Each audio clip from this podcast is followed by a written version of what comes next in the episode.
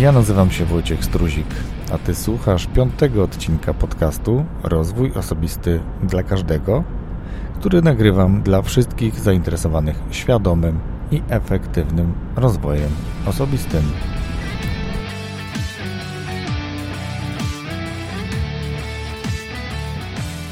Kiedyś bardzo dużo uwagi przywiązywało się do tego, aby traktować innych z szacunkiem. I nie chodzi mi o to, żeby używać magicznych słów, jak na to czasami mówimy, czyli zwrotów grzecznościowych. Dziękuję, dzień dobry, proszę bardzo, czy mógłbym, czy mogę. Nie chodzi o to. Chodzi tylko o to, aby drugą osobę traktować godnie. Od razu nasuwa mi się myśl taka, która przez wiele lat towarzyszyła, mi, czyli żeby traktować innych tak, jak samemu chcielibyśmy być traktowani.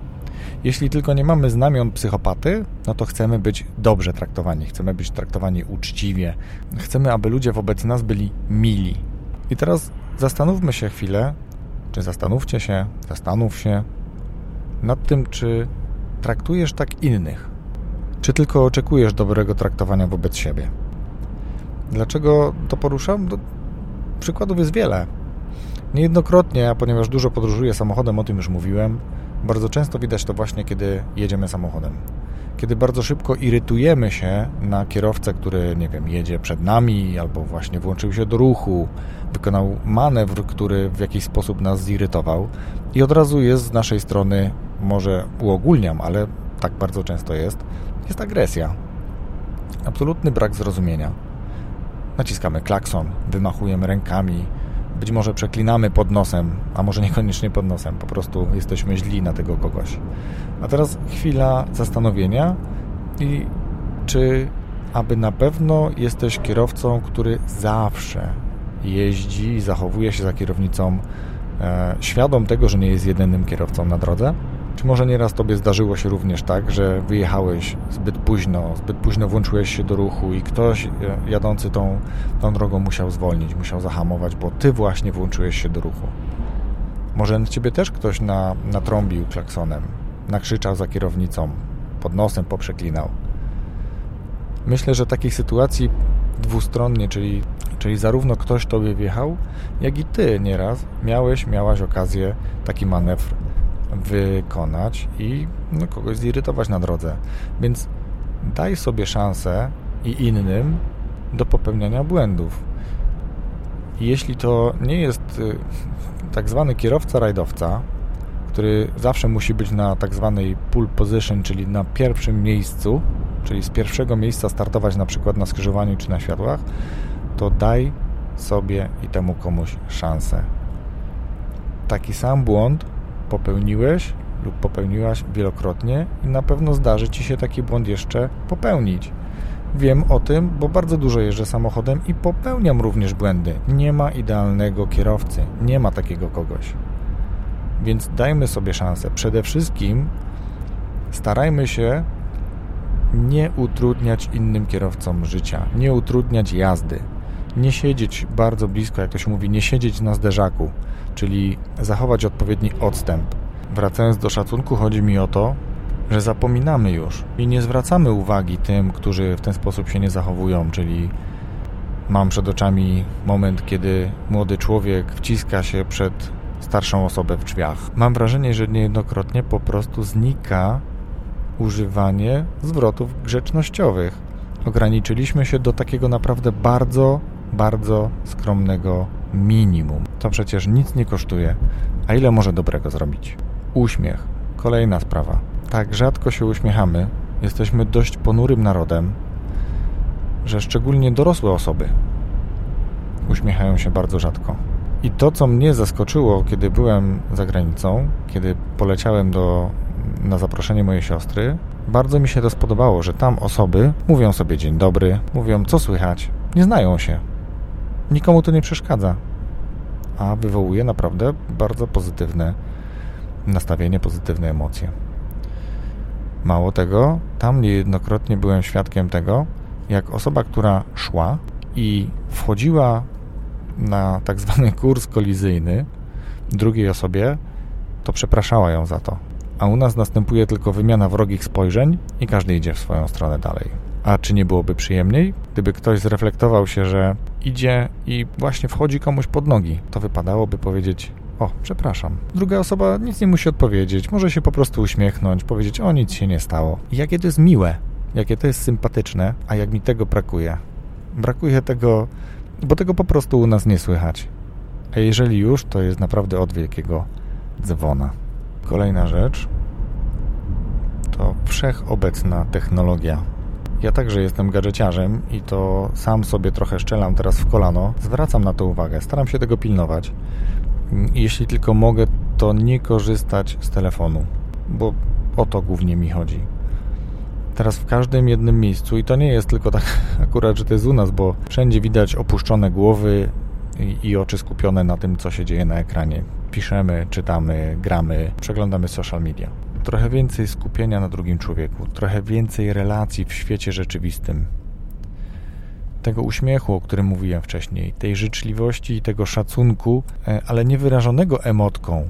Nie chodzi o wyrażanie emocji emotkami. Bardzo podoba mi się takie hasło, które ostatnio było popularne w internecie, że smartfon przybliża osoby, które są bardzo daleko, ale oddala te, które są tuż, tuż.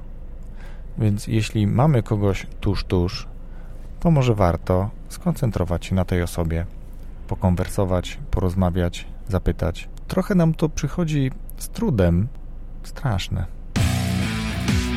Najbardziej przykre jest to, że wszystko to, o czym mówiłem przed chwilą, bardzo uwypukla się w zakładach pracy. W miejscach, gdzie spędzamy bardzo dużą część naszego czasu. I pracujemy z ludźmi, którzy nie są dla siebie życzliwi, którzy nie pomagają sobie nawzajem, a najbardziej przerażające jest to, że bardzo często takimi, takimi osobami są przełożeni, szefowie. Sposób, w jaki powinniśmy tworzyć relacje z zespołem, z podległymi pracownikami, ewaluowały na przestrzeni ostatnich kilkunastu czy kilkudziesięciu lat, kiedy przesuwamy się z tego zarządzania autokratycznego, zarządzania czerwonego w stronę większej relacji. Nie mówię tutaj o odpuszczaniu jakości pracy, o odpuszczaniu egzekwowania, kontroli, tych wszystkich procesów, które są niezbędne jednak w takim modelu zarządzania, ale mówię o, o tym, że to wszystko jest możliwe z zachowaniem należytego szacunku, z zauważaniem ludzi, z docenianiem ich, stworzeniem przyjaznej atmosfery pracy, tak żeby ludziom rano wstawało się dobrze z myślą, że idą dzisiaj do pracy, no kolejny dzień, jak co dzień. Nie mówię o takim radosnym hura optymizmie i wstawaniu do pracy, wow, super, dzisiaj znowu idę do pracy, znowu będę pracował i będzie super. Nie, ale żeby pójść do pracy z pozytywnymi, co najmniej neutralnymi emocjami, a nie wstając zastanawiać się, bo znowu muszę iść do pracy. Znowu to, znowu tamto, znowu on powie, ona powie i tak dalej, i tak dalej. Będziemy się użerać ze sobą.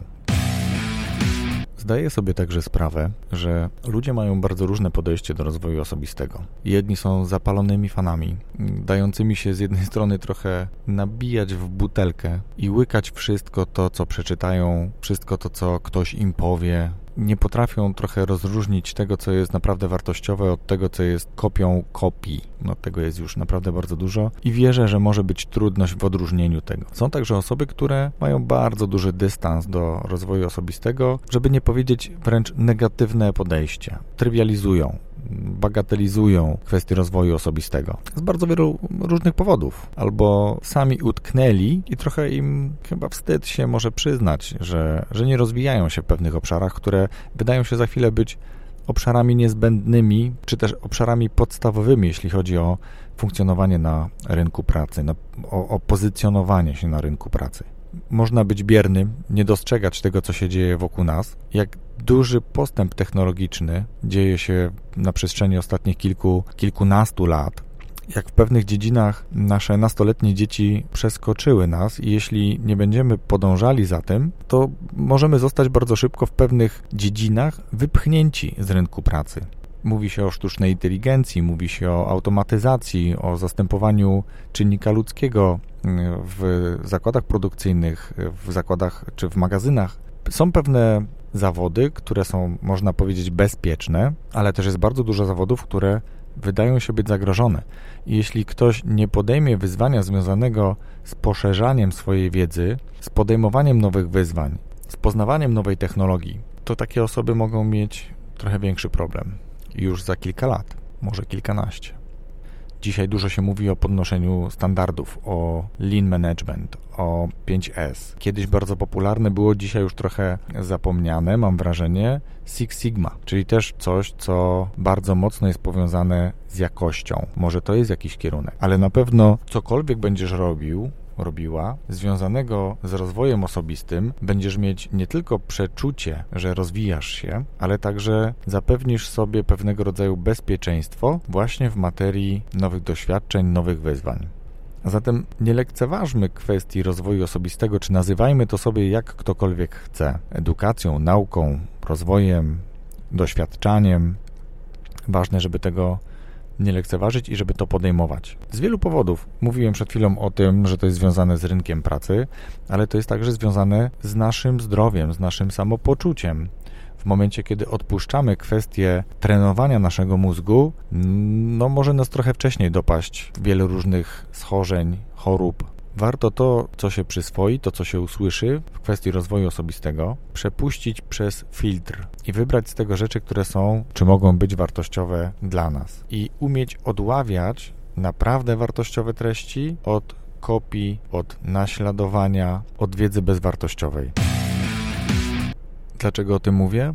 Bo znam osoby, które mają problem, które są trochę starsze ode mnie, ale które mają problem z obsłużeniem telewizora. Jeżeli coś ktoś przestawi, to już nie potrafią wrócić do poprzednich ustawień już jest wtedy problem. I znam również osoby, które są rówieśnikami bez mała tych z przykładu poprzedniego, które świetnie sobie radzą zarówno z telewizorem, jest to obsługa dla nich tak prosta jak obsługa mikrofalówki, pralki czy lodówki.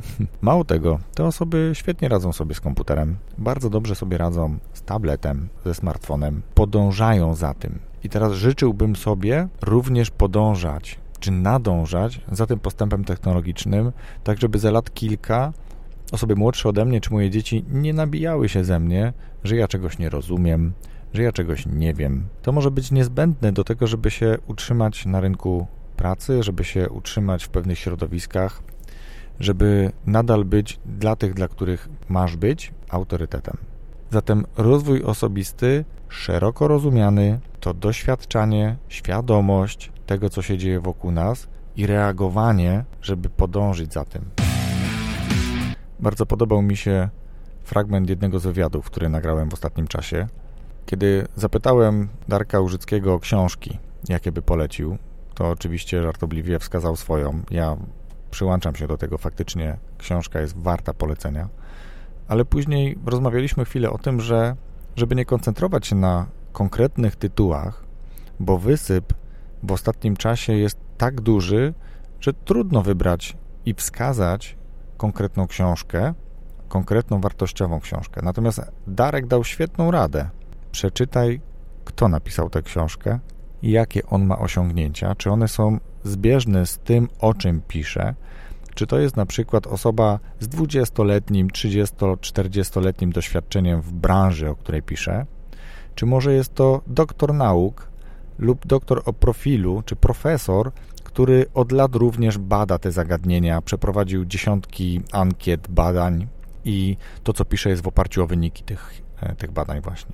Nie chcę dyskredytować młodych osób, ale jeżeli widzę dwudziestolatka, który jest mówcą inspiracyjnym, który nazywa siebie mentorem, który nazywa siebie ekspertem w jakiejś dziedzinie, to tylko się pod nosem uśmiecham. Bardzo dobrze, jeśli ktoś ma wysokie zdanie o sobie, ma wysoką samoocenę, ale nie chce mi się wierzyć w to, że dwudziestolatek jest ekspertem. Że dwudziestolatek już tak wiele doświadczył, że teraz będzie już uczył innych, że będzie dzielił się swoim doświadczeniem. To jest trochę właśnie to, to o czym też słyszałem w ostatnim czasie. Problem pokolenia Z problem lub, lub nie, może to nie jest problem pokolenia Z, tylko problem mojego pokolenia. Moje pokolenie musiało zapracować na szacunek, pokolenie musiało zapracować na opinię o sobie. Ja sam osobiście musiałem bardzo wielu rzeczy doświadczyć, żeby móc powiedzieć, że mogę rozmawiać na ten temat, niekoniecznie wypowiadać się jako ekspert. Kiedyś słyszałem jeszcze inną rzecz ciekawą i trochę się z nią zgodzę. że ekspertem można się nazywać, kiedy 15 lat pracuje się w dziedzinie, o której się chce mówić, że się jest ekspertem w niej.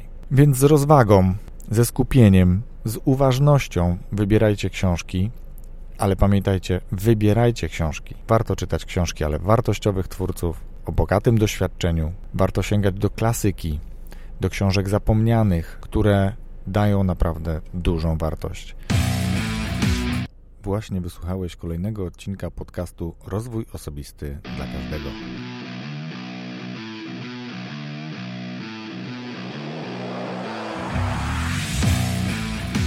I tak oto skończył się kolejny samochodowy odcinek rozważań za kółkiem.